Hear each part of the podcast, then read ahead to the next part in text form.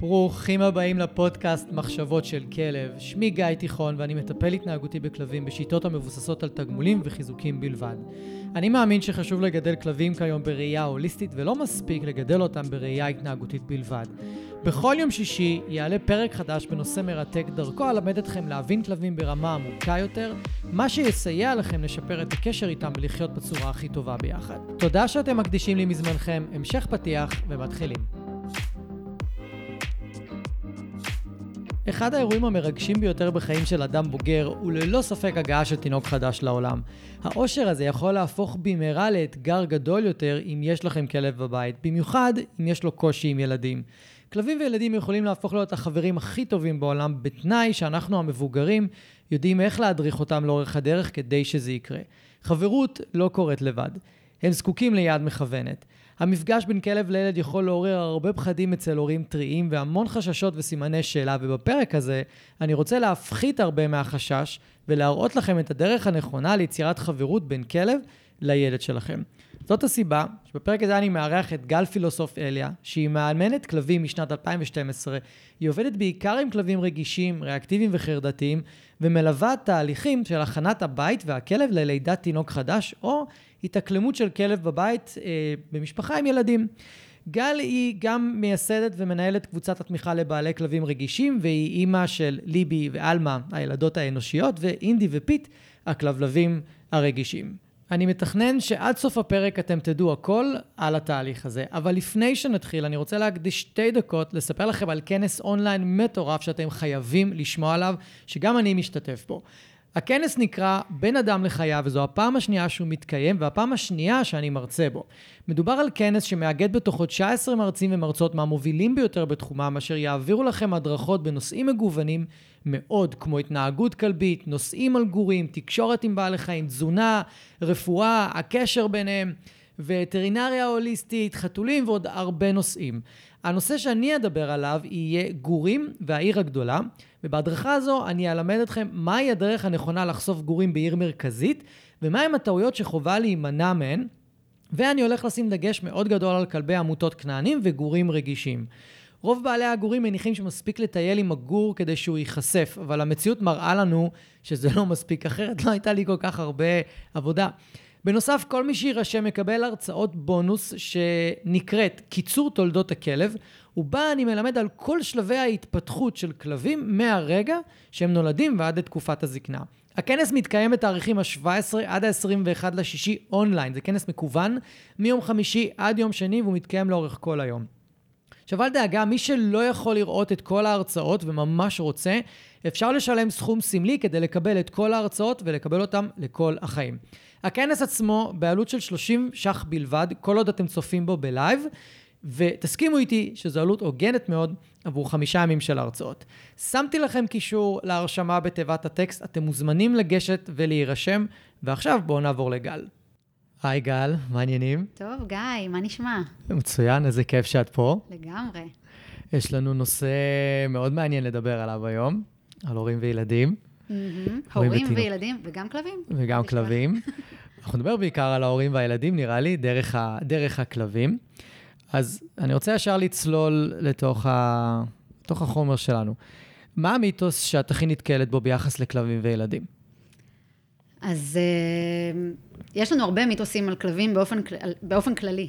נכון. והמיתוס על כלבים וילדים הוא פחות או יותר אה, נגזר ודומה מאוד לכל המיתוסים האחרים, שהכלב אה, צריך לאהוב תמיד את כל הילדים, שהכלב צריך לספוג כל מה שילד רוצה לעשות לו, אם זה לרכב עליו, ואם זה למשוך לו באוזניים, אה, ו, ובאמת ככה אה, להכיל כל, כל דבר שילד עושה, ילד שרץ לידו, אה, שכלבים וילדים יגדלו כחברים רק מעצם זה שזה כלב וזה ילד. כאילו, לא צריך לעשות איזשהו, איזשהו תיווך או איזושהי התאמה מעבר לזה. יש כלב, יש ילד, יאללה, זה יעבוד. כן, לגמרי.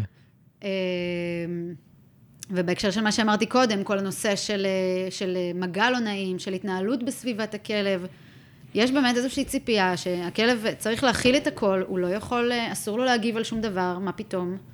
אה, הוא מסוגל לעשות את כל הדברים האלה בלי להוציא נעימה אחת. אה, אנשים מתפארים בזה, שהילדים שלי עשו ככה וככה לכלב, ושום דבר הוא לא אמר, וזה זה כאילו איזה... כאילו איזה צל"ש כזה, כאילו זה, זה משהו שאנשים אה, נורא מעוניינים בו. כן, גם, גם אפשר להגיד לכל מי שמקשיב לנו, שרוב האנשים שקוראים לנו לטיפול בסופו של דבר זה אלה שככה הם התנהלו עם הכלב ועם הילדים, שנתנו ל, לילדים לעשות כמעט את כל מה, ש, כל מה שהם רוצים. כמו בכל, אה, כמו, כמו בהרבה דברים אחרים בעולם הכלבים, גם כאן אנשים לא תמיד מבינים את, ה, את הקשר שבהכרח שיש בין, בין הדברים. כאילו לא, חושבים שזה מנותק אחד מהשני. זהו, אני, אני מסכים בנקודה הזאת שהרבה פעמים אנשים מנתקים בין הדברים, אז חשוב לי רגע להתעכב על זה, ואולי תתני איזה דוגמה מהניסיון שלך? אז ממש השבוע הגעתי uh, לטפל בכלבה, ככה פגשתי אותה לראשונה, וקראו לי כי הכלבה נושכת את הילדה. זה, זה, זו הסיבה, זה למה קראו לי. וכשהתחלתי לנסות לברר באיזה סיטואציות היא נושכת את הילדה, אז גיליתי שזה הרבה פעמים בסיטואציות שהילדה מלטפת אותה. ולפעמים זה גם בסיטואציות שהילדה אה, ניגשת אה, לקחת לכלבה משהו שהיא, אה, אם זה איזשהו משאב, אם זה עצם, או אם זה איזשהו צעצוע, או משהו שהיא תפסה, אז שהיא ניגשת לקחת לה. פה זה כאילו קשר ישיר, אבל גם כאן סביר להניח שהייתה איזושהי הסלמה של ההתנהגות. יכול נכון. מאוד להיות שהכלבה... אה, שהילדה עשתה דברים לכלבה, ליטפה אותה, וכאילו זה היה סבבה, סבבה, סבבה, סבבה, סבבה. ובאיזשהו שלב היא פתאום נשכה, נכון? זה הרבה פעמים מביא אותנו לכלב הלא צפוי. כן. כאילו.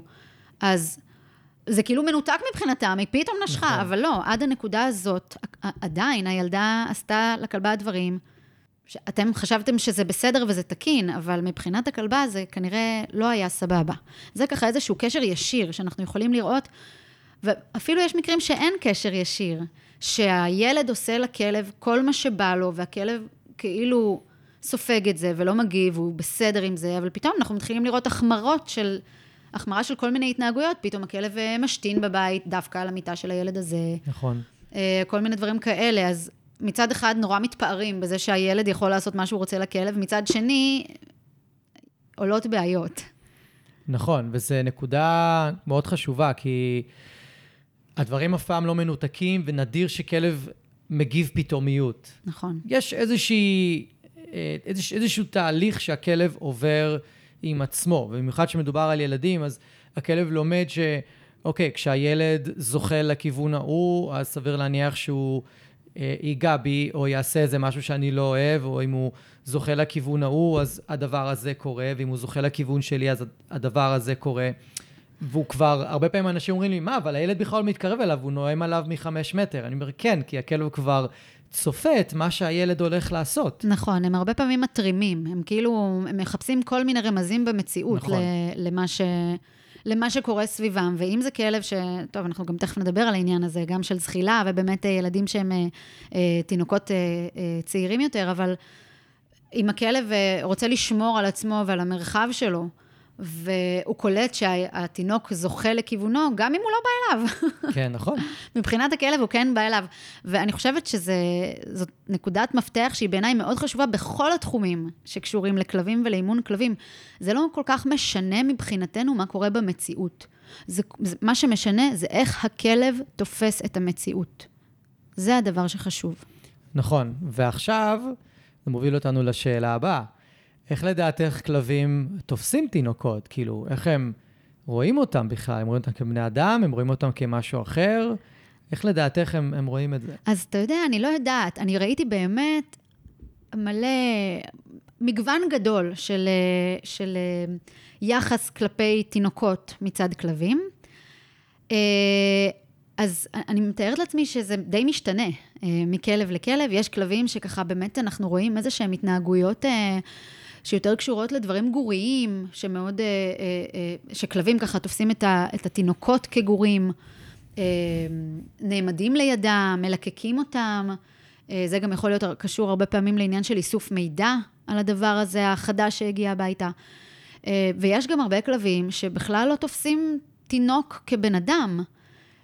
הם בכלל לא מבינים כאילו את הדבר הזה עכשיו, הגוש בשר הזה ששוכב וצורח ו- ויש לו כל מיני ריחות מוזרים. זה לא, זה לא מתיישב להם אה, עם, ה, עם הקטגוריה של בני אדם. נכון. ו... וזה עניין, כי, זה, כי זה, זה מוזר להם, הם לא... מה זה הדבר הזה?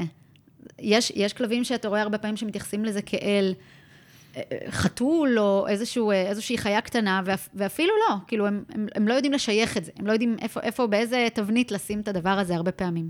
נכון. יש גם כלבים שהם ממש יכולים לדחות תינוקות מהם, כאילו, הם לא יאהבו את הריח, הם לא יאהבו את הרעש שהם עושים. הרבה מאוד. הם לא יאהבו שום דבר שקשור אליהם. הרבה מאוד כלבים, בעיקר כלבים רגישים. כן. כשיש איזשהו צורך בשגרה של ודאות, של, אה, של להכיר את, ה, את הגירויים, זה באמת מלחיץ אותם. הריח, כן. הרעש, ה... ההתעסקות סביבם. ההתעסקות, כן. יש אני הרבה... אני פגשתי כלבים שההנקה, הם היו מסתכלים על האימא מניקה במבט של, מה קורה פה, תגידי לי. נכון, בגלל זה כשאנחנו עושים הכנה ללידה, אז הרבה פעמים אנחנו רוצים לעשות איזושהי הכנה לכל הסיטואציות האלה, כי אם תחשבו על זה רגע, אם אתם עדיין לא הורים, אני יכולה להגיד לכם, אני בתור אימא, יש היום תנועות והתנהגויות שאני עושה, שבחיים הקודמים שלי, לפני שהיו לי ילדות אנושיות, זה לא דברים שהייתי עושה. מי יושב כן. על כורסה ומחזיק משהו בחיקו? כן. זה לא... או מתנדנד על כורסה. או... זה לא, זה לא דברים שאנחנו עושים. או הולך בבית ומחזיק משהו כל היום. נכון. הולך בבית מחזיק, הולך בבית ושר למשהו. כן, וכשמתכופפים ללטף את הכלב, יש משהו ביד. נכון כאילו, מאוד. יש אני זוכרת... תינוק ביד, זה לא עכשיו... אני ממש זוכרת שהייתה איזה פעם אחת שהתינוקת שלי הייתה במנסה, והבאתי לאינדי שלי אוכל, ואני זוכרת את ה... כאילו, היא הייתה במנסה, שכחתי שהיא שם בחיי, הייתה במנסה, הבאתי את האוכל, שמתי לו, והוא הסתכל עליי באיזה מבט, גם לא הבנתי מה לא בסדר. זה מוזר, זה מוזר להם. נכון, אני מסכים לגמרי, יש כלבים שזה באמת נורא מוזר להם, אבל רציתי גם לדבר על הכלבים שזה לא כזה מוזר להם. תראה, יש כלבים שאנחנו רואים אותם עם ילדים, והם אחלה. אין אה. איזשהי קושי. רגע, אז אני, אני אתקשר למאלפת השנייה, כי אני לא יודעת, אני לא מכירה את אלה. סתם, לא, לא, באמת. אמ, נכון, זה נכון מה שאתה אומר. יש כלבים שהם, אה, בוודאי שיש, יש הרבה כלבים שהם, אה, שהם סטגלנים. שהם סטגלנים ושהם בסך הכל... אה, רואים את העולם אה, במשקפיים ורודים, והם, בסדר עם זה. אני לא אומרת שלא, אבל א', אנחנו יכולים, יש לנו כלים להעריך, כי חלק גדול מהכלבים האלה נחשפו אה, באיזשהו אופן לילדים, גם לפני שהגיעו תינוקות וילדים לבית.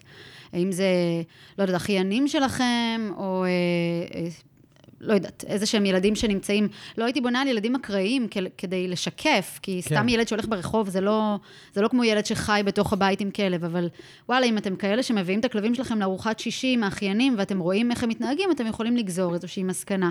ואם לא, אם הכלב שלכם מעולם בכל חייו לא נחשף לילדים, אז אני כמובן ממליצה להזמין אה, איש מקצוע, אנחנו יודעים לעשות את הדברים האלה לרוב, להעריך מה יכולה להיות, אנחנו לא נדע להגיד לכם כאילו בול, אבל אנחנו יכולים להעריך מה עשויה להיות התגובה של הכלב.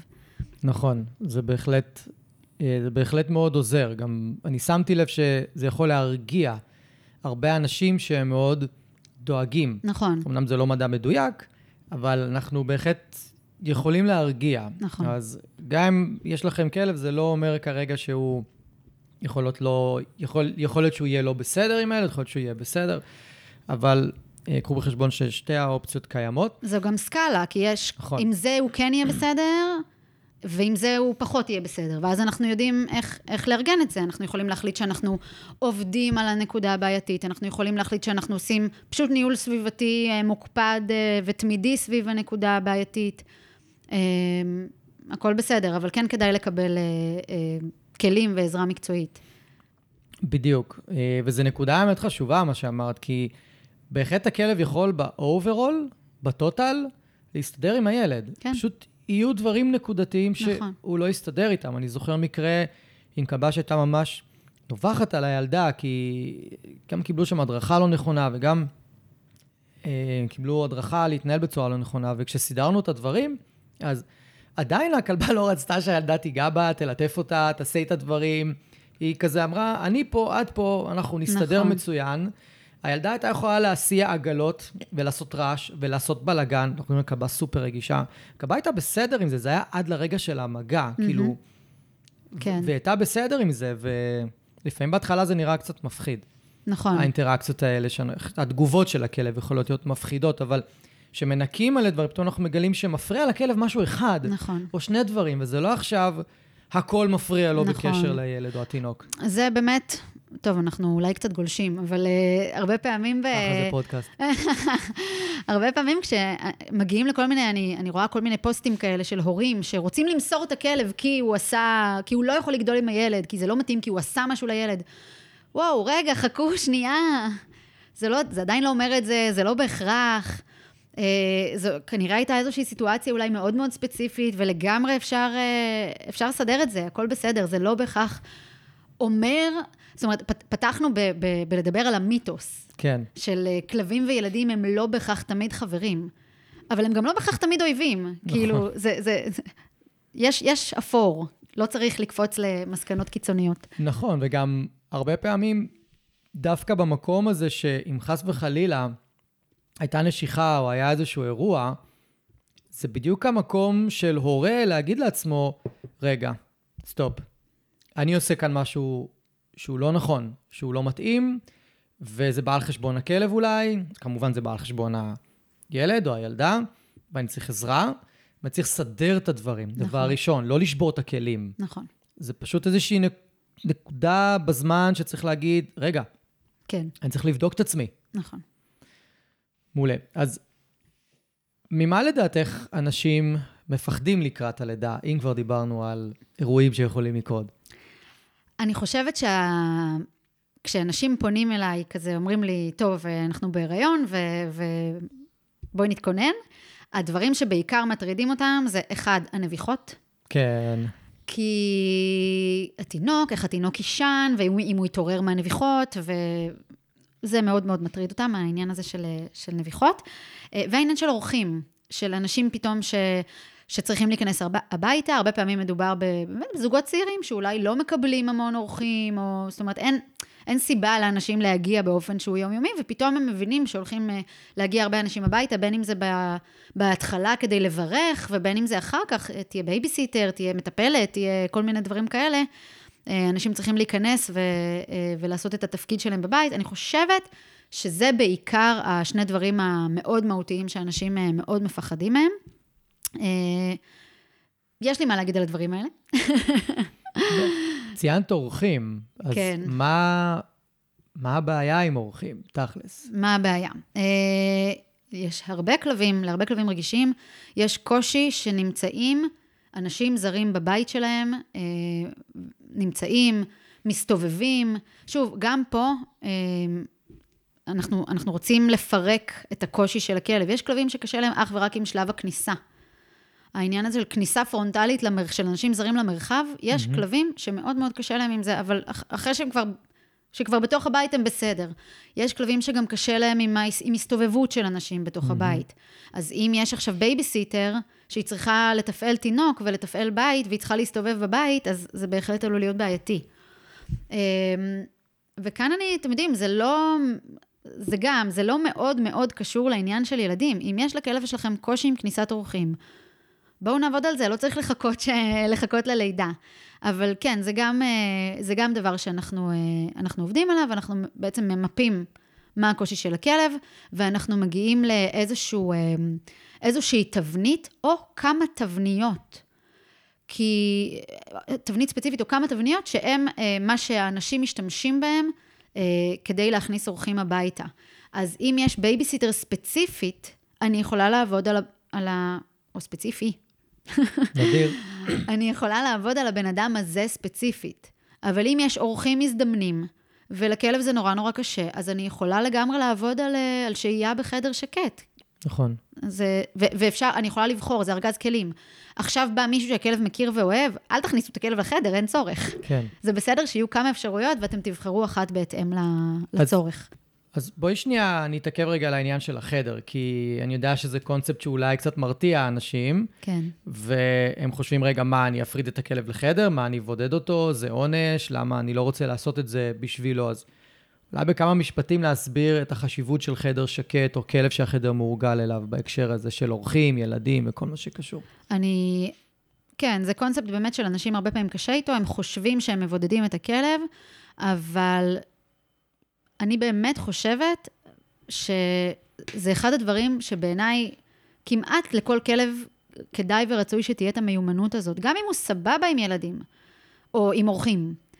אה, איכשהו, מתישהו, תמיד תרצו, אפילו אם אתם עכשיו, אה, לא יודעת מה, מארחים את אה, ליל הסדר, ובא לכם שהכלב לא, לא יפריע. יפריע. זו מיומנות שבעיניי לכל כלב כדאי שתהיה אותה. ואני אציע לכם פרספקטיבה אחרת, להסתכל על החדר הזה, לא כחדר שהוא עונש, אלא כחדר שמעניק לכלב את ה-safe zone שלו.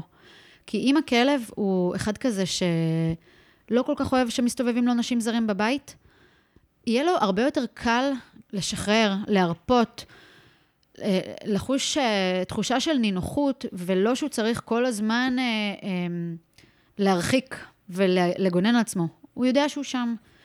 הוא יודע ששם אף אחד לא ניגש אליו, שיש לו את, ה, את האזור הפרטי שלו, המוגן שלו, ושם הוא מרגיש בטוח.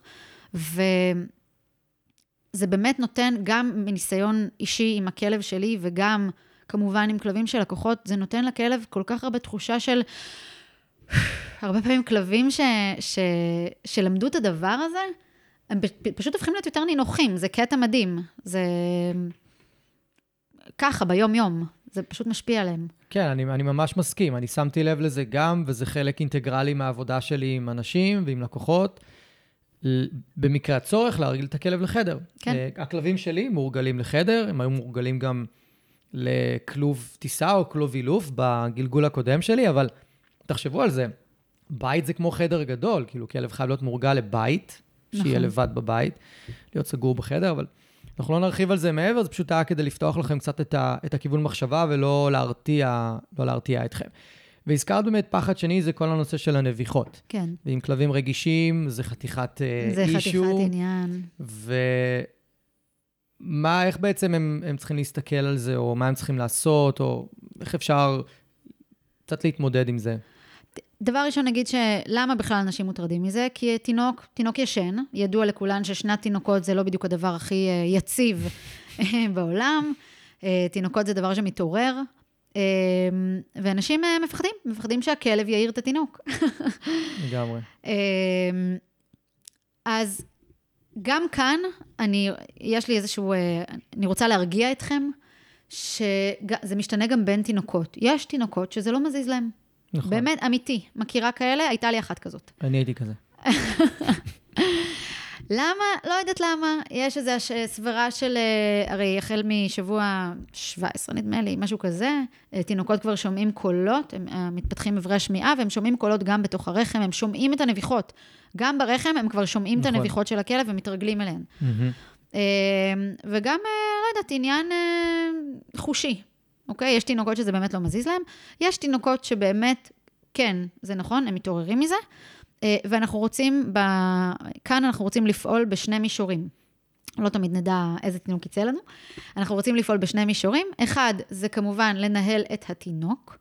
זאת אומרת, שכבר ברגע שאני נכנסת עם התינוק למצב של אני לוקחת אותו להרדמה עכשיו, אני רוצה עכשיו לקחת אותו לישון, מראש אני נכנסת לחדר, סוגרת את הדלת, ממסכת רעשים, סוגרת את, ה, את החלונות בשאר הבית, כדי שהכלב הרגיש שלי לא ישמע כל מיני רעשים מבחוץ שהוא ירצה להגיב אליהם, מוזיקה אם זה מה שעובד לכם.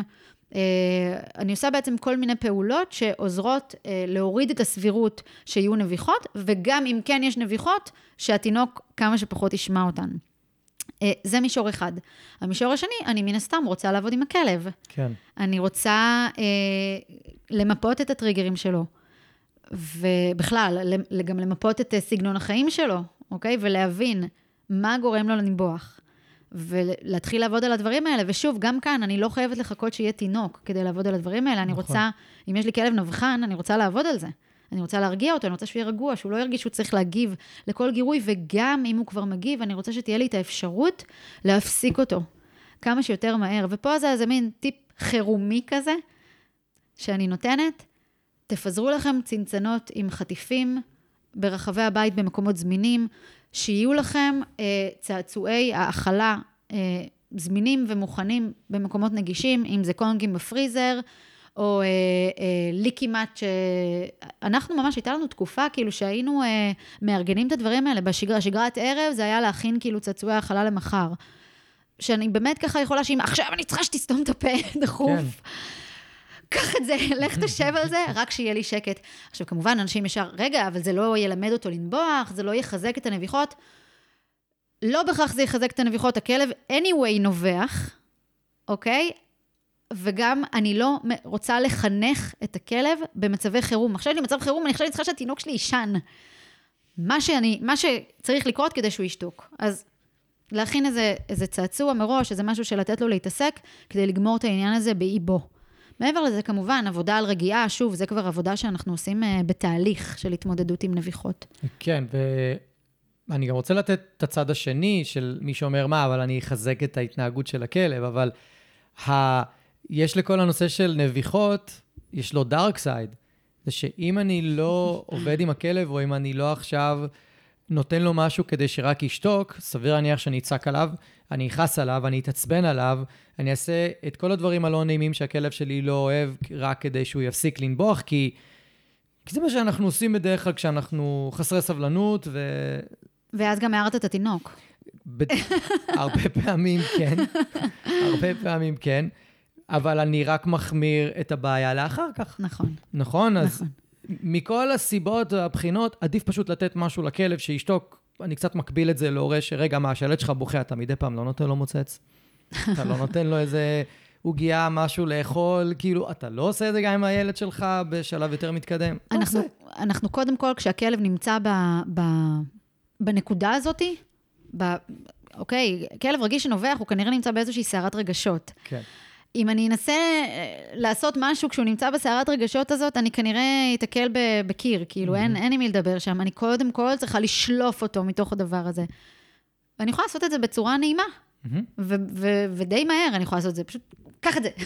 בדיוק, ואם אתם עובדים כרגע עם, ה- עם מאלף או מאלף, פשוט תבקשו מהם את ההדרכה הספציפית הזאת למה, למה לעשות במידה ואתם לא, עדיין לא פועלים בכיוון. והיה עוד נקודה שרצית להעלות, כן. לגבי הפחד של הורים. כן, אז הרבה הורים, באמת, שזה הורים אה, לכלב, שככה מצפים לתינוק ראשון, מאוד מאוד, מאוד מוטרדים מזה שהכלב ירגיש מוזנח, שהוא... Mm, נכון. אה, מקומו ייתפס. הרבה פעמים, כאילו, אנחנו לא יודעים איך הכלב הוא ממלא מקום כל כך, כל כך, כל כך גדול בלב שלנו. ואנחנו לא יודעים איך אנחנו בכלל אה, נחלק את, ה, את המקום, את התשומת לב, את האהבה הזאת עם מישהו אחר. אה, וזה הרבה פעמים מאוד מטריד אה, הורים לכלבים, שמצפים גם לילד. וזה קצת ככה מביא אותנו לדבר על העניין של תקופות של אחרי לידה, שעוד מעט אני, אני אעמיק בהם, אבל כן, יכול להיות, יכול מאוד להיות, זה הולך, זה הולך לקרות. כאילו, זה הולך להיות שלב בחיי הכלב שכן, שיכול להיות שהוא לא יהיה מיטבי. אנחנו רוצים להיות מודעים לזה, אנחנו כמובן רוצים לרפד לו את זה אה, בכמה שיותר, אה, בכמה שיותר אהבה, אנחנו רוצים לצאת מנקודת הנחה שאולי, לא בקטע אה, אה, פטריארכלי, אבל וואלה, זאת המציאות, הרבה פעמים אחרי לידה, האימא קצת פחות זמינה, אה, עברה עליה איזושהי חוויה גופנית לא פשוטה. אמ, אם אתן אימהות מניקות, אז בכלל אתם גם פחות או יותר המקור אה, הזנה, אה, הרדמה, אה, הכל, הכל, הבלעדי של התינוק שלכם. אתם כאילו... וכן, תהיה איזושהי הרעת תנאים לכלב, ואני הרבה פעמים ממליצה לאנשים להסתכל על זה כמו, כמו שמסתכלים, אפילו אנשים שאין להם כלב, אבל יש להם ילד אחד, והם עכשיו בהיריון עם הילד השני, הולך להיוולד לו אח. תהיה איזושהי הרעת נעים לילד הבכור, אין מה לעשות, זה הולך לקרות. אז שוב, אנחנו נרפד את זה. אז אם אימא עד עכשיו הייתה בעיקר אה, אה, דומיננטית בטיפול, אז אולי אבא עכשיו ייקח קצת אה, וישתתף. אה, ואם הכלב נורא נורא אוהב את סבתא, אז תזמינו את סבתא הרבה, וצעצועי האכלה כמובן. זאת אומרת, הייתי ממליצה לא לגשת למקום הזה מתוך אה, מקום של, אה, של תחושת אשמה. זה לפעמים בלתי נמנע, כי אנחנו הורים mm-hmm. לכלבים, לא משנה, אבל זה, זה... תנסו לא לגשת לזה מתוך תחושת אשמה, אלא מתוך תחושה של, של מודעות וקבלה, אוקיי? כן, זה עומד לקרות. זה עומד לקרות, וזה יהיה בסדר, אנחנו נצלח את זה, כי אנחנו, אנחנו משפחה, ומשפחות עוברות כל מיני דברים בחיים. נכון, מאוד אהבתי את מה שאמרת עכשיו. אמ, מעולה. אני רוצה לקפוץ לעוד נושא, שהוא בעיניי גם מאוד מאוד חשוב, כי הוא, הוא הולך לחדד לה, להורים או להורים שעומדים להיות קצת, מה, קצת מההתנהלות המתאימה והלא מתאימה עם כלב. מהניסיון שלך, מהן הטעויות הכי קריטיות שהורים יכולים לעשות מתוך רצון לקרב בין הילד לכלב שלהם? כאילו, יש שם כוונה טובה סך הכל, אבל יש שם איזה שהם טעויות שלא מסתדרות. נכון, הרבה פעמים הורים באמת נורא נורא רוצים, חדורי מטרה, אה, הכלב והילד, שיגדלו יחד והם יהיו חברים הכי טובים, ויש איזה, איזה לאסי שובי הביתה כזה בראש. והרבה פעמים אנחנו אה, ככה מאוד, אה, לא אנחנו, יש הורים שעושים טעות וכופים את, ה, את הקרבה הזאת. והכלב נח לו, רובץ לו באיזו פינה, וניגשים אליו ומראים לו את התינוק. מראים לו, ככה מגישים לו, הנה, קח, תריח, את זה. מגישים לו את התינוק. או אה, אה, אנחנו יושבים עם התינוק עלינו, וקוראים לכלב, אבל הוא נח באיזשהו מקום, אבל בוא, בוא, בוא נכון, חמודי, בוא, בוא, בוא, נכון. בוא. כאילו, אבל הוא נח, הוא רובץ באיזשהו מקום, תניחו לו. או אה, הרבה הורים שלוקחים את כף היד של התינוק ומתחילים אה, אה, ללטף, אה, לגרום לתינוק ללטף את הכלב. נכון. אז יש פה איזושהי כפייה, כאילו באמת מתוך רצון טוב, יש פה איזושהי כפייה של, אה, של קרבה. ולא בהכרח הכלב שלנו אה, מעוניין בדבר הזה, או מעוניין בו תמיד. אה, הכלבים שלנו לפעמים צריכים לעשות איזשהו תהליך של עיבוד, אוקיי? הצטרף פה איזה משהו חדש. אה, יש כלבים רגישים שלא אוהבים את הרעשים שתינוקות עושים, את הריחות שיש לתינוקות. הם, הם לא רוצים, ולפעמים הם בוחרים לחוות את הדבר הזה ממרחק. ממש. כן. ממש. וזה בסדר, ואנחנו אנחנו, להפך, אנחנו רוצים כמה שיותר לאפשר להם. הכלב שלכם בוחר לרבוץ באיזה פינה כשאתם בסלון עם התינוק, מעולה. איזה כיף שיכול להרגיע את עצמו בנוכחות התינוק שלכם, תניחו לו. בדיוק. אז הי, הייתי אולי הולכת על יותר מקום של...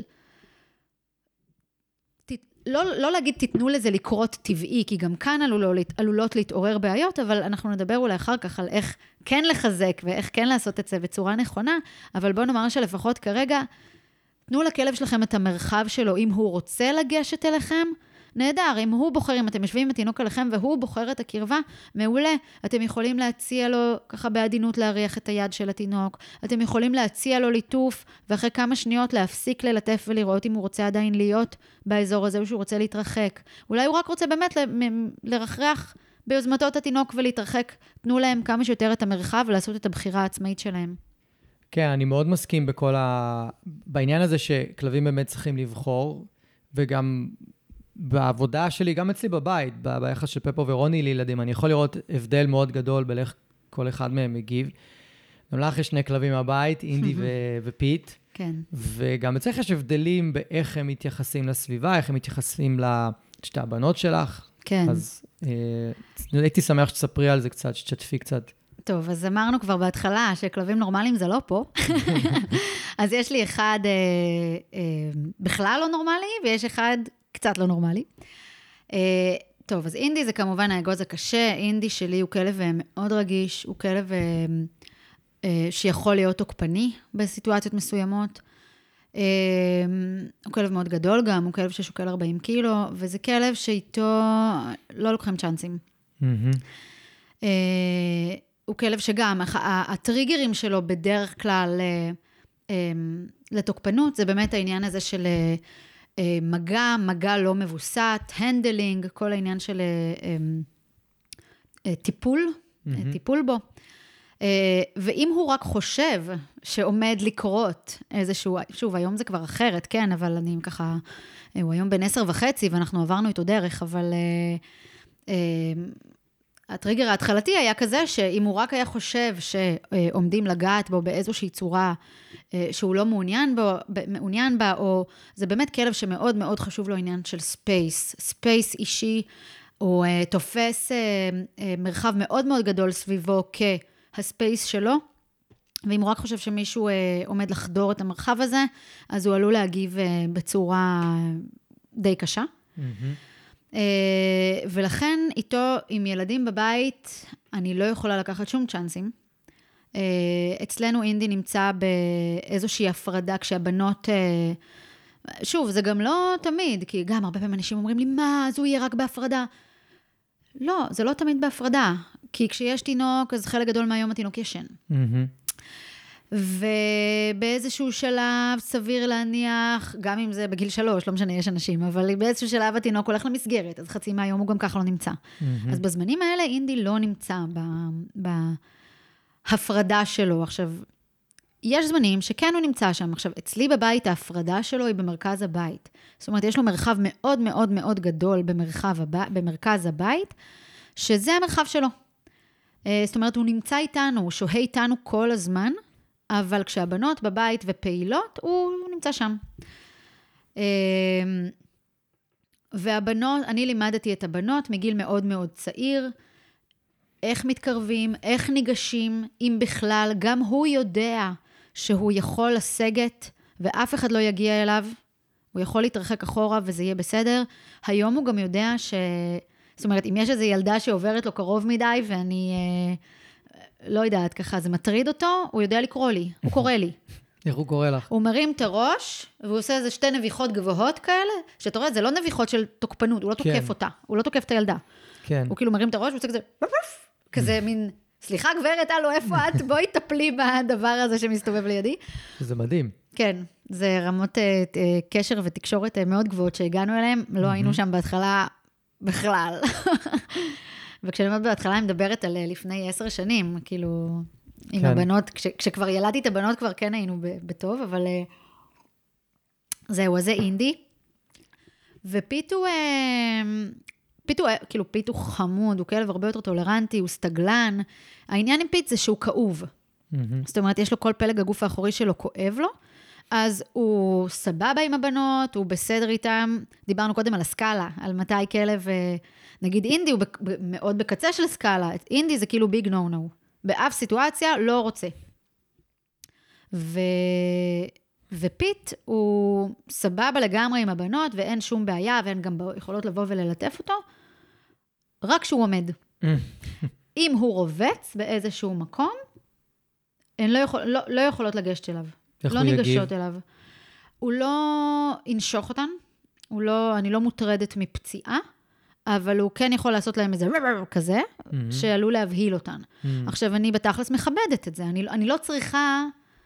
כאילו, לא, גם את זה אני לא מתכוונת לאתגר. אני לא חושבת שהוא ינשך אותם באף שלב. אני אשת מקצוע ואני מכירה היטב את הכלב, אני לא חושבת שזה כלב שינשוך, ועם זאת, זה, זה, זה מבחינתי מספיק לי.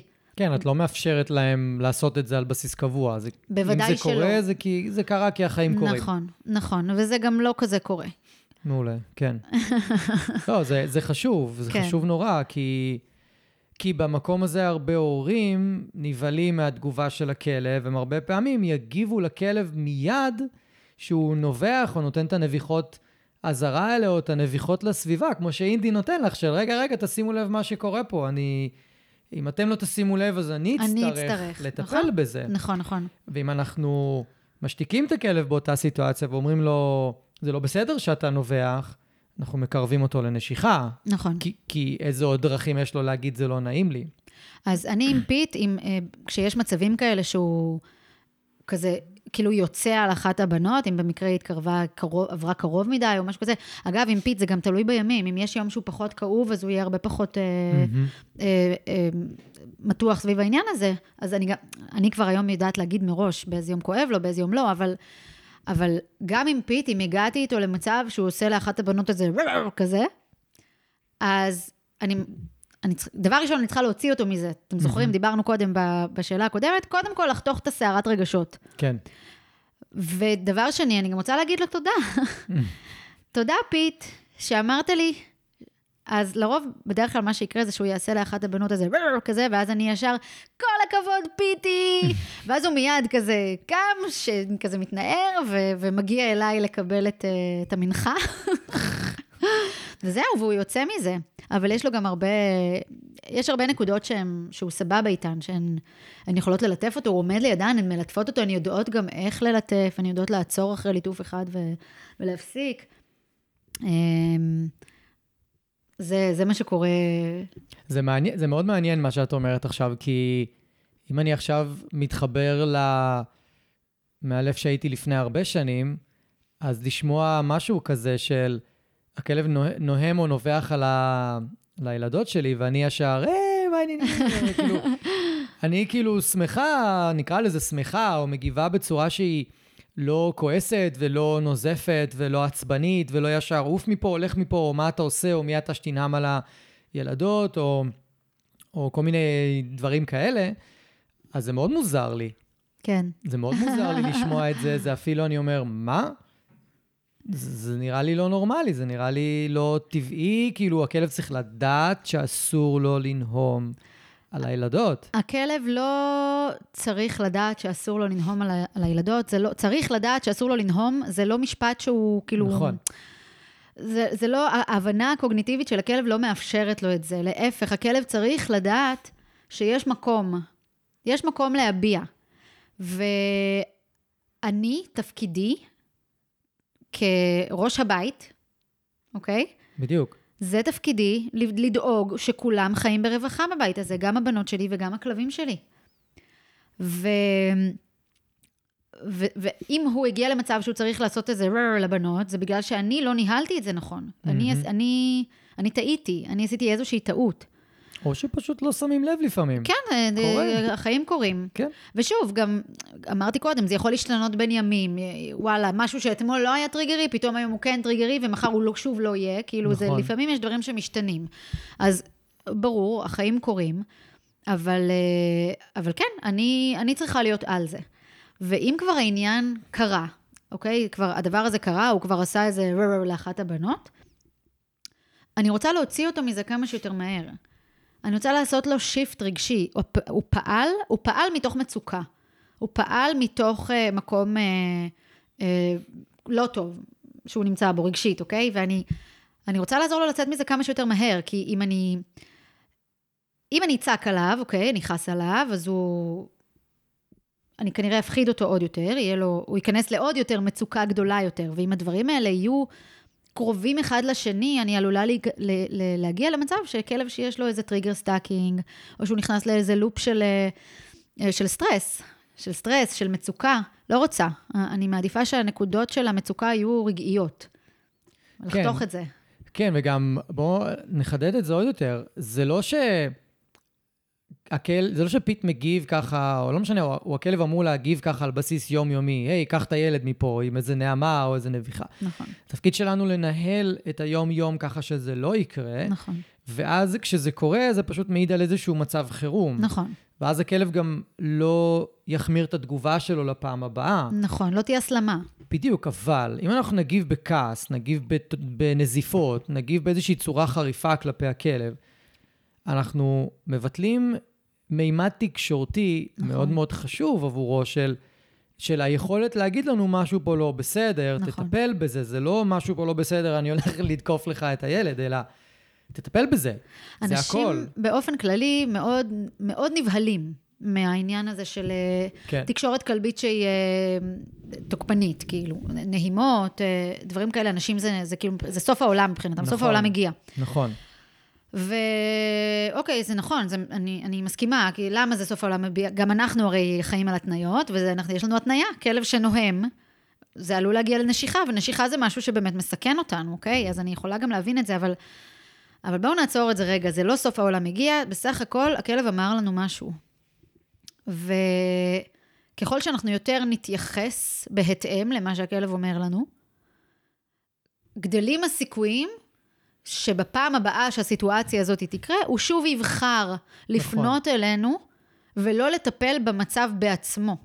בדיוק. שזה מה שאנחנו רוצים שיקרה בסופו של דבר. בדיוק, וזו הנקודה הכי חשובה, מה שאמרת עכשיו. אני רוצה לפעול היום בצורה שתעזור לי בפעם הבאה. כן. בצורה הכי טובה. זאת אומרת שלפעם הבאה הכלב שלי אפילו יגיב אולי פחות, או יגיב בצורה אחרת, או זה פשוט יהיה יותר טוב, שככל שעובר הזמן זה יהיה יותר טוב. נכון. זה, זה מה שצריך לשרת אותי כל הזמן ב, בהתנהלות הזאת, גם בכלל, באופן כללי בטיפול התנהגותי. נכון. זה לא רק, אה, לא, רק, לא רק העניין הזה. ו, וכשאת את, את סיפרת מקודם על אינדי שהוא מקבל את, ה, את המרחב שלו מאחורי גדר הפרדה כזאת. נכון. שהיא גדר בבית, מי שרוצה יכול להיכנס לקבוצת התמיכה לבעלי כלבים רגישים. יש, אני זוכר שהעלית שם פעם תמונה או אה, משהו כזה. אני מעלה כל הזמן, כן. כן. אני, אה, אני צריכה, כל פעם אני אומרת שאני אעשה איזה סרטון כזה ממש, כן. שאני אראה לעולם איך אנחנו חיים. אה, אבל כן, אני, אני אעשה את זה. אז- אני אעשה את זה. מי שרוצה יכול להיכנס, והנה, הרמנו לגל לשים איזושהי, איזה משהו שם, איזה תמונה או סרטון. וכשאנחנו מדברים על מרחב, אז הרבה פעמים זה, אנחנו לא... בוא, בוא רגע לא ניקח את זה לקיצון, אלא בואו ניקח את זה לכלבים ממוצעים. כן. גם להם קשה עם תינוקות שזוחלים ונוגעים בהם באופן מפתיע, והעובדה שהמרחב שלהם נפגע, המרחב האישי שלהם הוא לא חופשי יותר, הם לא יכולים פשוט להירדם על הרצפה ולשכוח מהכל, כי יש כן. תינוק זוחל. אבל את אמרת משהו נכון, פשוט תסדרו לכלב מקום בצד, זה אמור להספיק. כן. זה, זה לא, לא צריך לשנות כל מיני דברים בבית, לא צריך שום דבר. באחד המקרים אני פשוט... אה, שמנו את השולחן סלון, כשהילד מסתובב בבית, שמנו את השולחן, את השולחן סלון, ומאחוריו את המיטה של הכלב, רק כדי שהילד פחות יראה את הכלב. כן. וזה פתר את העניין. כן. וזהו. כן, כן, פשוט לסדר לכלב איזה, איזה, איזה אזור. תראה, אצל אינדי זה ככה, כי זה גם כלב שיכול להגיב, דיברנו קודם על תפיסת המציאות. תפיסת המציאות שלו היא כזאת שלפעמים גם אם אה, מישהו נמצא אה, במרחק מאוד מאוד מאוד גדול ממנו, והוא חושב שהמישהו הזה עומד לגשת אליו, אז הוא יכול אה, להגיע ו- ולהגיב ולהרחיק. אז במקרה של אינדי זה באמת לא עניין לשחק איתו, מה גם שגם אינדי יודע, כמו רוב הכלבים, גם אינדי יודע שתינוק זה משהו שהוא הרבה פחות מבוסת מאדם. כן. תינוק בכל שלבי ההתפתחות, אוקיי? גם פעוט. כן, מבוסת הכוונה לא צפוי, ההתנהגות שלו היא לא, היא לא צפויה לכלב, היא גם יכולה להיות לא צפויה לכלב, גם, ה, ה- מבחינת גם, ה, המגע. גם המגע, גם המגע הוא יכול להיות לא מבוסת. כן. וגם הכלב מבין ש... זאת אומרת, אני היום, אני כבן אדם, או אנשים שהם... אה, אה, אפילו, לא, כמובן לא מאלפים, אנשים שהם בעלי כלבים, הם יודעים, אה, לפעמים אפילו אינטו- אינטואיטיבית. יש אנשים שאומרים לי, אני רואה שהכלב אה, כופה, אז אני כבר מבינה שמשהו לא בסדר. אמרו לי את זה. אז אנשים אינטואיטיבית לפעמים קוראים שפת גוף של כלבים. אולי לא בצורה הכי מיטבית, אולי לא תמיד, אבל אנשים שמגדלים כלב לרוב כבר יודעים להגיד מתי הוא ככה ומתי הוא ככה. תינוקות וילדים לא יודעים לקרוא שפת גוף כלבית בגילאים המוקדמים. והכלב יודע את זה. הכלב יודע שהתינוק או הילד הזה שמתקרב אליו עכשיו, הוא לא יכול לעשות לו וייליי ולהראות לו את הלבן בעין, ואז התינוק והילד הזה יבין ויתרחק. כן, כלבים יודעים שתינוקות וילדים לא יודעים כן. תמיד לקרוא את שפת גופם. נכון, זה קטע, זה קטע שהוא מאוד חשוב. whale eyes, אגב, זה עיני ירח או עיני לוויתן, כשהכלב מזיז את העיניים בצורה מסוימת ורואים את הלבן בעיניים. אז זה הכוונה.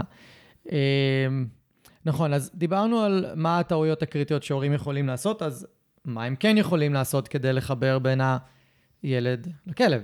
מה הפעולות שהן כן, כן מומלצות? אז אה, שאלה מעולה. אה, בעצם אנחנו רוצים, שוב, זה, זה יכול להשתנות בין כלב לכלב. גם פה אנחנו רוצים לעשות איזשהו מיפוי של מה הכלב לא אוהב שעושים לו. ומה הכלב כן אוהב. נגיד. אם הכלב אוהב טיולים, אם הוא אוהב לטייל, וטיול זה סיטואציה שאצל הכלב היא נצבעת בוורוד. כלבים צובעים סיטואציות, כן? כלבים. כן. כלבים אה, חושבים בסיטואציות. אז אם טיול זאת חוויה טובה אצל הכלב, ואני מכניסה את הילד או התינוק לתוך הסיטואציה הזאת, באופן קבוע או יחסית קבוע, הכלב כבר, ה- הילד או התינוק הופך להיות חלק מהסיטואציה הוורודה הזאת, נכון. אוקיי? אז אם אני רוצה ל- ל- לשפר את הקשר, אני יכולה, אני, אני לא מדברת על לתת לילד, או התינוק כמובן, להחזיק את הרצועה של הכלב. לא, פה ממש שימו לא. לב, זה לא, זה לא מה שאני אומרת, זה לא העניין. אבל אה, אה, לקחת את התינוק או הילד איתכם לכל טיול או לרוב הטיולים, בהחלט יכול אה, לעזור לכלב, ככה להיות אה, סבבה איתו. הנה, הם חווים משהו כיפי ביחד. זה ככה ברמה של, אה, של דברים שקורים ביום-יום. אה, אוכל, מה כלבים אוהבים אם לא אוכל? אז שימוש באוכל זה יכול באמת, יש מגוון אינסופי של אפשרויות. זה יכול להיות החל מהאכלת אה, יד, לתת, אני הרבה פעמים, אגב, אני הולכת עם פיט, פיט שלי, אני הולכת איתו בטיולים, והרבה פעמים בא אלינו איזה ילד. אפשר ללטף, ילדים מאוד חמודים, כל הכבוד לכם שאתם שואלים, אפשר ללטף, מאוד חשוב. אפשר ללטף, עכשיו אני יודעת שפיט לא כזה, הוא לא, דיברנו על זה, הוא כלב כאוב, הוא לא אוהב, הוא לא יעשה כלום, אבל הוא לא אוהב. אני לא כן. לא צריכה שהוא יעשה משהו. זה, mm-hmm. זה שהוא לא אוהב, זה מספיק מבחינתי בשביל לכבד את זה. אז אני אומרת לילד, הוא לא כל כך אוהב שמלטפים אותו, אבל אתה רוצה לתת לו חטיף, ואז אני נותנת לו חטיף ביד, כי אני כמובן תמיד עם פאוץ' בטיולים, נותנת לו איזה חטיף, והילד מגיש לפיט חטיף, במקום שהילד יעשה לפיט משהו שהוא לא אוהב, mm-hmm. הוא עושה לפיט משהו שהוא כן אוהב. אז האכלה מהיד, אמ, פינג פונג, אוקיי? כל מיני משחקי תבנית כאלה, זריקות של חטיפים לכל מיני מקומות. אה, יש בתים שיש ממש טקס, שהילד הוא זה שמניח את קערת האוכל לכלב, תכף נדבר על הסתייגויות, אבל זה קורה הדבר הזה וזה נהדר. אה, משחק שמות. משחק שמות, אני מתה על זה, בין כלבים וילדים. משחק שמות זה בעצם משחק שאנחנו אומרים שם, נגיד את השם של הכלב, ואז הוא מקבל חטיף, ואז אנחנו אומרים את השם של הילד. ואנחנו עושים משהו כיפי עבור הילד, זה משתנה בהתאם לגיל, זה יכול להיות אה, קוטי קוטי קוטי כזה, להצחיק אותו אם זה תינוקות, זה יכול להיות קוקו, זה משחק קוקו הכוונה, זה יכול להיות אה, ללטף את הילד, או אה, עם ילדים קצת יותר גדולים, זה יכול להיות איזה משחק... אה, אה, לא יודעת, איזה לתת כיף, כאילו זה יכול להיות אה, ממש... לעשות פרצופים מצחיקים. כן, פרצופים, ואז שוב את השם של הכלב וחטיף. שוב, זאת סיטואציה ששני הצדדים נהנים ממנה, היא משלבת כיף לשני הצדדים, סיטואציה שצבועה בוורוד, דיברנו על זה.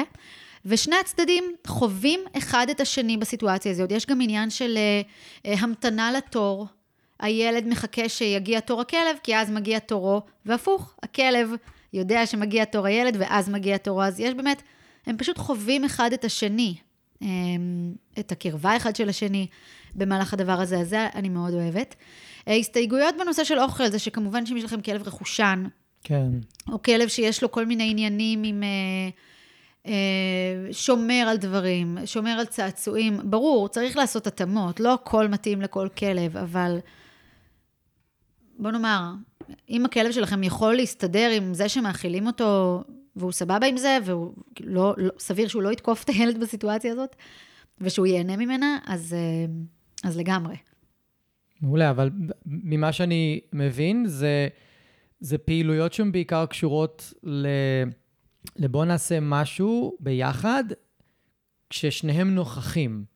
זה לא בוא נעשה משהו בין הכלב לילד באופן ישיר. לא, אפשר גם... במיוחד שזה תינוק מאוד מאוד קטן, הרי, אז... שהוא לא יכול גם. זה תלוי מה, כן. אבל אני בסביבות גיל, אה, אפילו לפני גיל שנה, הילד כבר יכול להגיש לכלב נכון. אוכל חטיפים. זה מה שאמרתי בהתחלה. כאילו, אתה יכול ממש... פשוט להכיל אותו.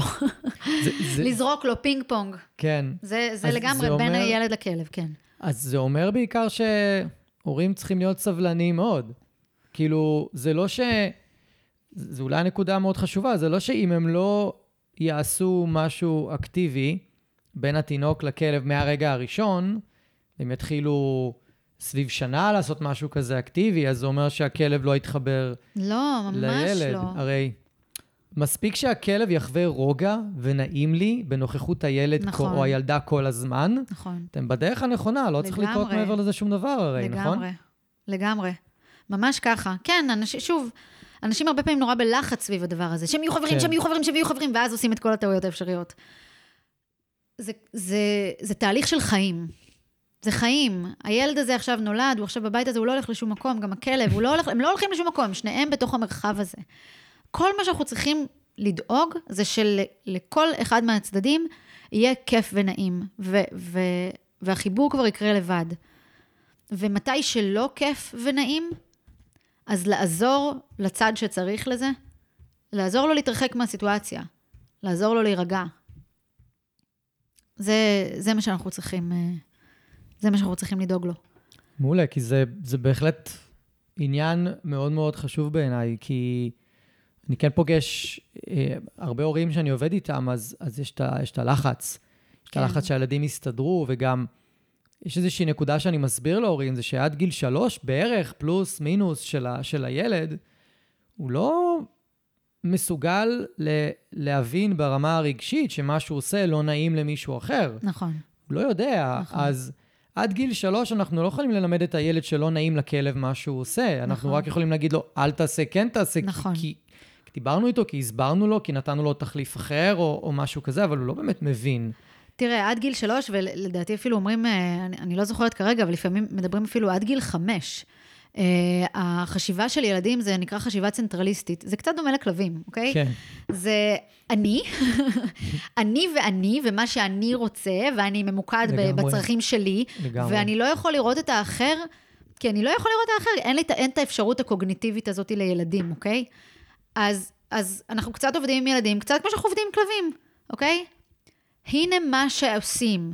כשפיט רובץ, את כן. הולכת מסביב. בדיוק. כשפיט רובץ, את הולכת מסביב. הילדה שלי שמעה את זה מהרגע שהיא התחילה לזחול, שתי הילדות שלי. אחת כבר היא גדולה, אני לא זוכרת כבר, אבל כן, גם היא. והיום הבת שלי הקטנה יותר, היא בת שנה וארבע עכשיו, ואתה רואה אותה, פיט רובץ, טוב, אני מראה לך את זה על השולחן, אנשים כן. לא רואים, אבל פיט רובץ באיזה נקודה מסוימת, והיא פשוט הולכת, שהיא יודעת שהוא רובץ, כשהוא רובץ אז הוא רובץ, היא יודעת.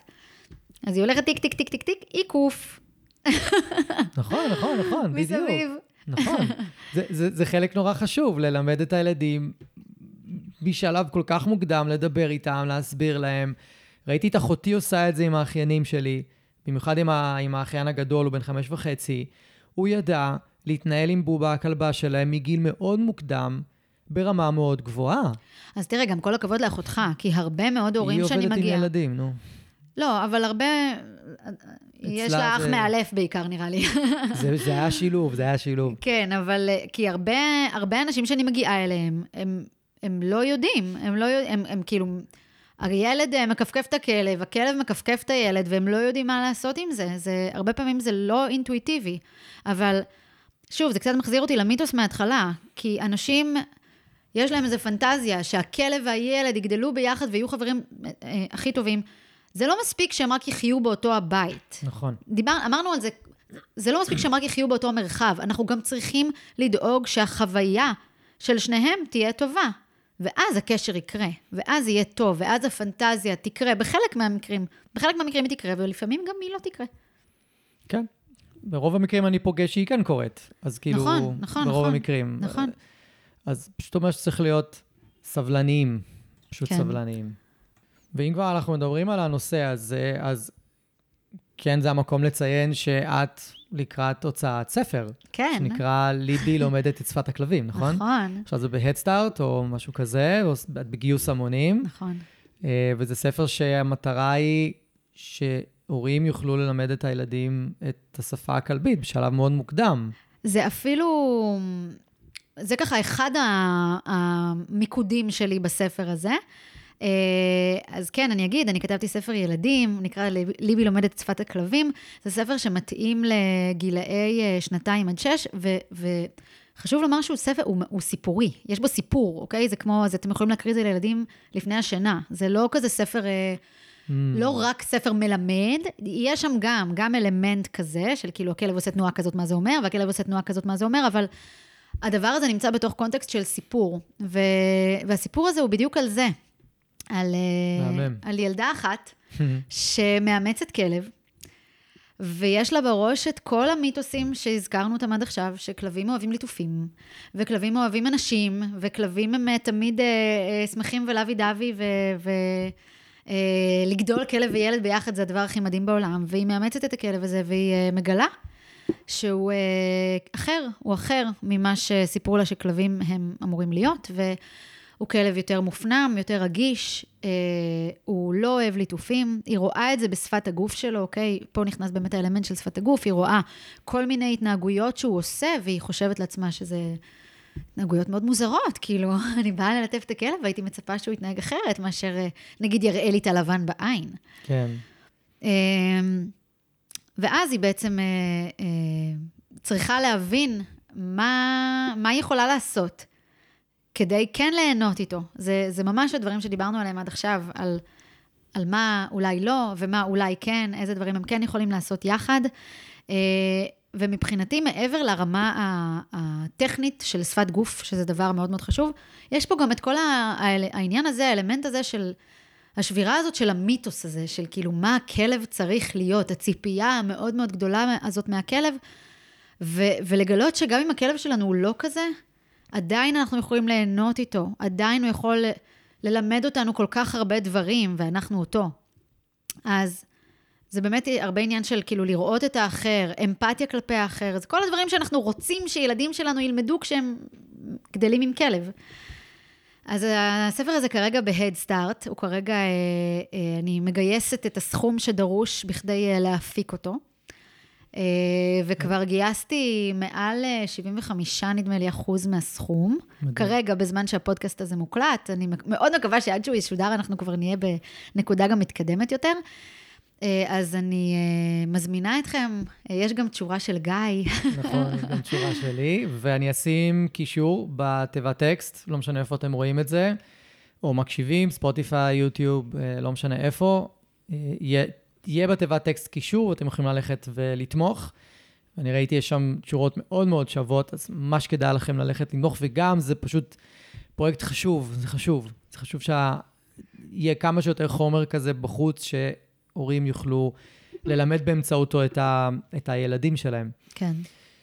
אז אנחנו ככה לקראת סיום, והייתי שמח מאוד אם אנחנו נדבר באיזשהו סוג של סיכום כזה על התקופות של אחרי לידה שצפויות להורים. זאת אומרת, מה, מה צפוי להם בעצם, ופחות או יותר איזה אתגרים הולכים להיות בכל תקופה, ואנחנו לא נדבר על מה לעשות, אבל להציף לכם למודעות את הדברים שצריך לעבוד עליהם, ופשוט תפנו לגל, אליי, למאלף, מאלפת, לא משנה למי, ממליצים מאוד בגישה את ה-force free ושתקבלו הדרכה.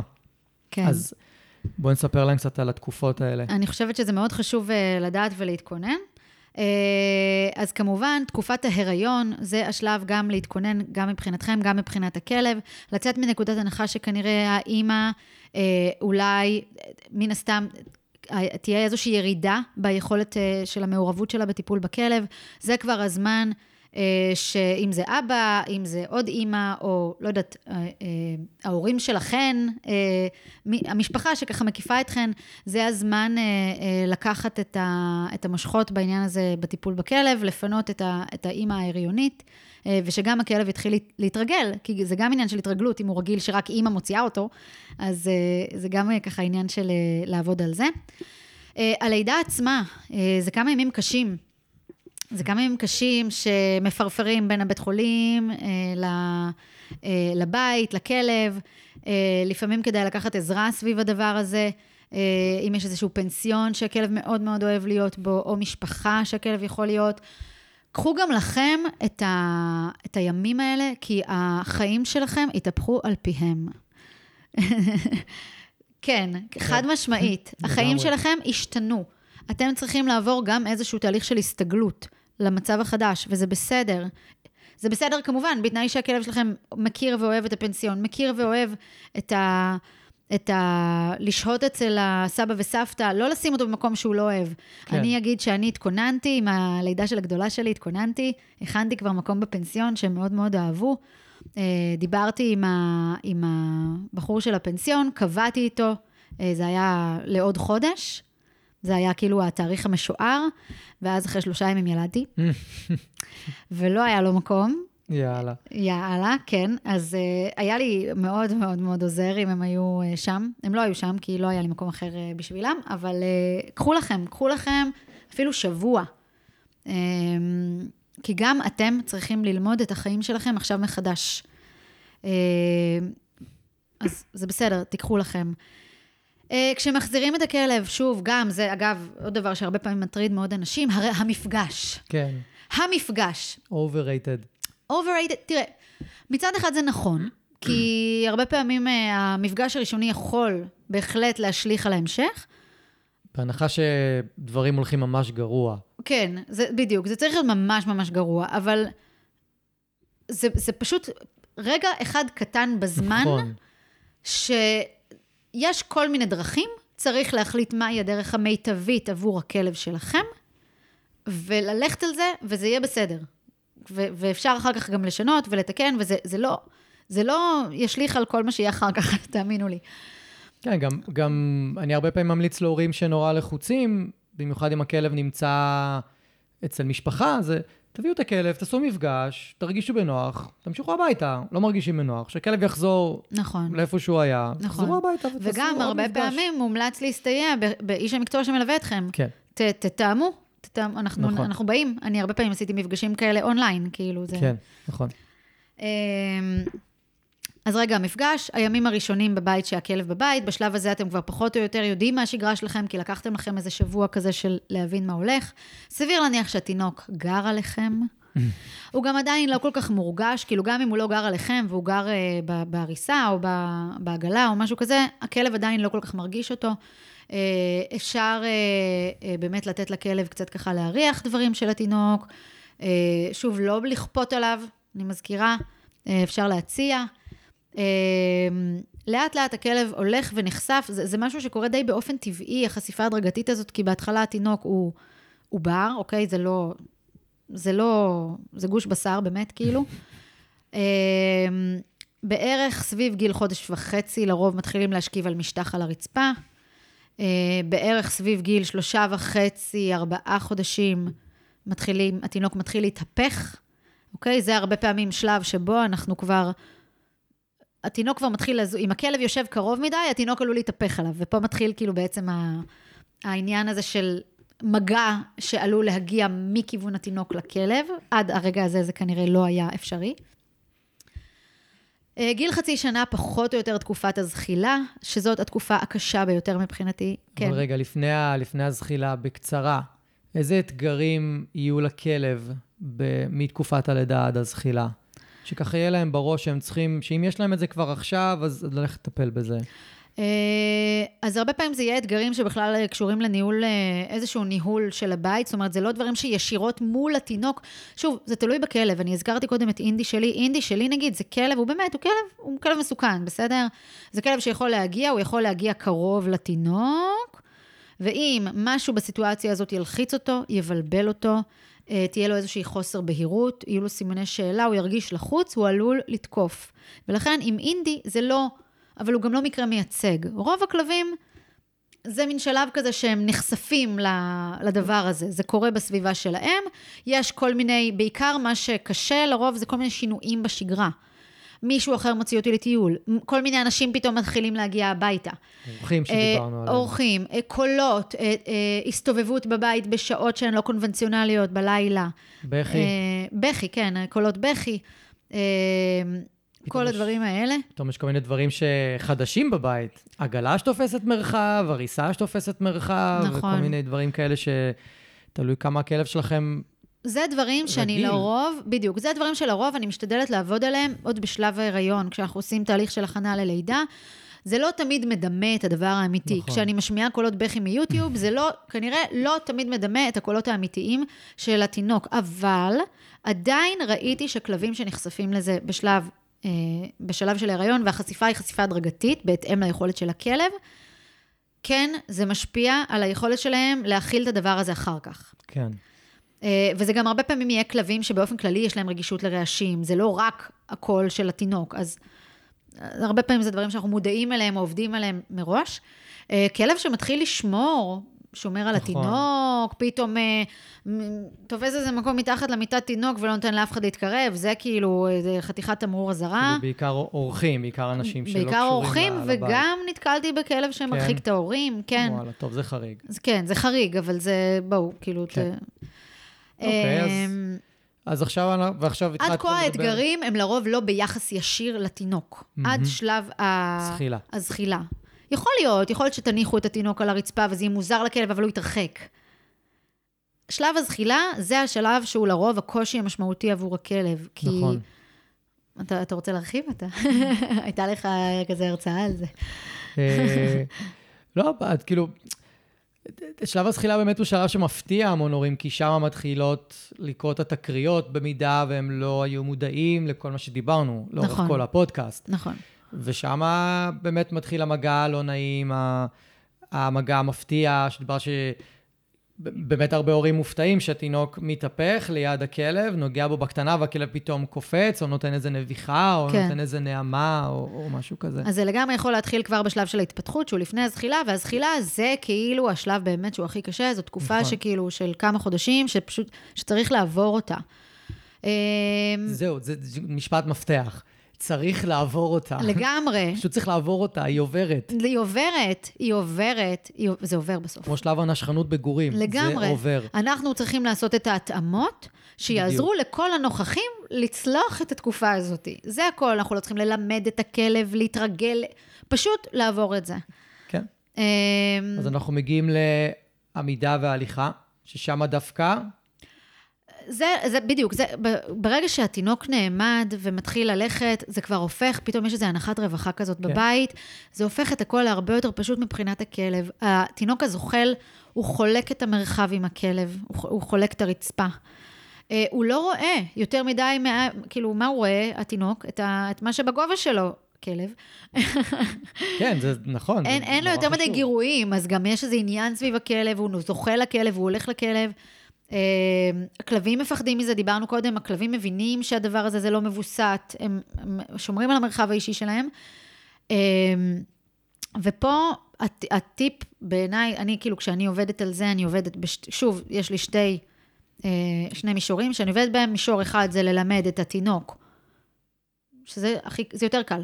בתכלס זה יותר קל. מסכים, כשתדברו עם התינוקות שלכם, גם בגיל חצי שנה, תסבירו להם, הם מבינים, לגמרי. הם מבינים. כשפיט רובץ, את הולכת מסביב.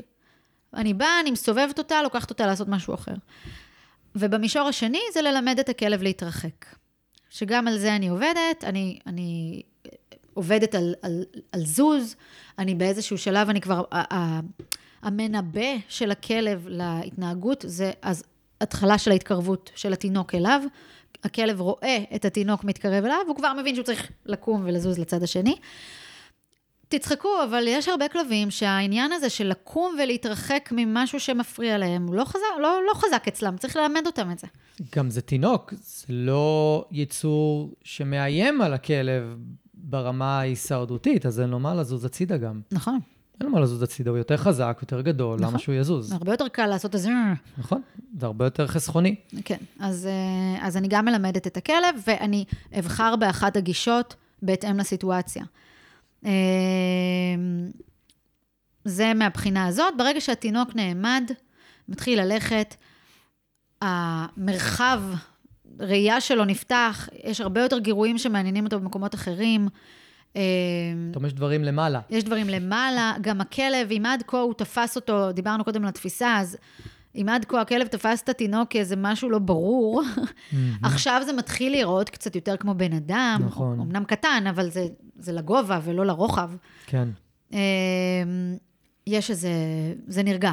ת, תצפו לעמידה וההליכה, זה, זה לגמרי... האתגרים נהיים אחרים, אבל בעיניי באמת האתגר הכי גדול זה הזחילה. זה גם מין שלב כזה שגם הם, אה, הם גם פחות ישנים, התינוקות עד הרגע הזה, הם גם ישנים הרבה, ואז פתאום נפתחת להם איזה צ'קרה, הם מתחילים להיות ערים רוב היום. אה, זו תקופה שפשוט צריך לצלוח אותה. בין אם זה בדיוק. עם ניהול סביבתי. אה, בדיוק, ואם אתם לא יודעים איך לעשות את זה, אתם מקשיבים ואתם לא מבינים, אז איך אני עושה את זה, אז פשוט תיקחו עזרה, אוקיי? אנחנו פה בפודקאסט מציפים לכם למודעות הרבה דברים, ואם אתם לא יודעים איך, פשוט לקחת עזרה. לגמרי. אז אה, אנחנו ממש לקראת סיום, ולפני הסיום יש לי שתי שאלות לשאול אותך. לא, שאלה, סליחה, שאלה לשאול אותך, שהיא כבר לא קשורה, זה פשוט שאלה לסיום הפודקאסט. אה, אם היית יכולה לשנות לצמיתות דברים בתוך תחום האילוף, כבר היום, עכשיו, מה הם היו? טוב, אז אני הייתי הולכת ככה על שני, ה, שני המרכיבים אה, אה, המאוד מאוד חשובים. מרכיב אחד זה אה, בעצם הכי חשובים מלבד הכלב עצמו. אה, מרכיב אחד זה המרכיב של המאלפים, אוקיי? אה, הייתי רוצה בחלומי וחזוני ש, שתחום אילוף הפורס פרי יגדל, שכל המאלפים יבינו ש, שאנחנו רוצים לעבוד עם כלב, אנחנו רוצים לראות אותו כבן משפחה, ואנחנו רוצים לעבוד איתו לא מתוך מקום של לחייל אותו, ושהוא צריך, כל מיני דברים, אלא להבין מה מניע אותו, להבין uh, מה טוב לו, איך הוא מרגיש, מהמקום הזה לעבוד איתו, מהמקום הזה ללמד אותו, כמו שאנחנו היינו רוצים שילמדו אותנו. כן. אז uh, הייתי משנה, הייתי מעלימה כל גישה שהיא לא uh, uh, גישת הפורס פרי, uh, ומהצד של הלקוחות, אוקיי? של, שלכם, של הורי הכלבים, uh, גיא ממש עכשיו אמר את זה, משפט אחרון uh, בנושא הקודם, תיקחו עזרה. יש כל כך הרבה מיתוסים על כלבים, ואנחנו, אנשים, המון אנשים מכניסים לביתיהם כלבים, באמת, באהבה גדולה, ובאמת ברצון שיהיה כיף לכולם, ו... אבל הדבר הזה, היצור הזה, הוא לא דובר עברית. הוא, יש, יש מבנים שהם דומים, ויש גם הרבה מבנים שהם שונים, הרבה דברים שעובדים אחרת מבני אדם. לא תמיד האינטואיציות שלכם, או מה שאתם חושבים שאתם יודעים על כלבים, יספיקו כדי לעשות את, ה, את הגידול בצורה מיטבית. אז זה כל, משהו כל כך כל כך חשוב להשקיע בו, כאילו אנשים לוקחים כל כך הרבה קורסים, לומדים על כל כך הרבה דברים, תלמדו על בן המשפחה שלכם. תזמינו מאלף הביתה, אפילו עוד לפני שהכנסתם, שאימצתם, עוד לפני שהכנסתם כלב הביתה. אה, או תקבלו את המידע שלכם מהמקורות, מהמקורות הנכונים. לא כל שטות בגוגל זה דבר שאתם, אה, שכדאי להתייחס אליו. Mm-hmm. תבחרו לכם את, אה, את, את אנשי המקצוע מובילי הדעה, כמו גיא פה, בפודקאסט הזה שאנחנו ו- עושים. וגל מולי. כן. ו- ותעקבו, תעקבו אחרי ותרכשו את הידע הזה. וגם אם אימצתם ועוד לא הזמנתם מאלף, אז תזמינו כמה שיותר סמוך לאימוץ. ת- יש כל כך הרבה מידע נכון שיכול לעזור לכם, אל תוותרו עליו. מעולה. מעולה. אמ, אז אנחנו ממש בסיום, אנחנו מסיימים. תודה רבה. אני רוצה להגיד לך תודה רבה שהקדשת מהזמן שלך ובאת לפה. היא אימא לשתי בנות, יש לה שני כלבים בבית, כרגע יש לה בעל בבית, כן. שגם הוא... אה, עם רגל שבורה. עם רגל שבורה, והיא כן. עדיין מצאה את הזמן לבוא ולעשות איתי את הפודקאסט ולדבר על הנושא המאוד מאוד חשוב הזה. אז שוב, תלכו לתמוך בפרויקט של גל, Start, על אה, ליבי לומדת את שפת הכלבים. אתם מוזמנים להצטרף לקבוצת התמיכה לבעלי כלבים רגישים. כמה חברים כבר? אה, שם? 17 אה, אלף? יותר. 18 אלף? כן, אני חושבת ש-18. מעולה, אז תבואו, תצטרפו, אתם יכולים לקבל שם מידע אמין וברמה מאוד מאוד מאוד גבוהה מהמון המון מאלפים וגם מחברי הקבוצה. אז גל, המון תודה. תודה רבה. שהגעת, שמחתי מאוד לארח אותך. היה מרתק בעיניי, גם בתור מי שעוסק בזה ביום-יום תמיד בשיחות האלה. דברים נפתחים וזה נהיה מרתק מאוד, אז תודה רבה. תודה לך. אני מאוד שמח שהגעת. גם אני. אני רוצה להגיד לכם שוב, תודה רבה שהאזנתם. אם אהבתם ואם נהניתם, אז שתפו חברים, שתפו מכרים, בעלי כלבים, תעזרו לי להפיץ את הפודקאסט הזה, אני מאוד מאוד אשמח. ו...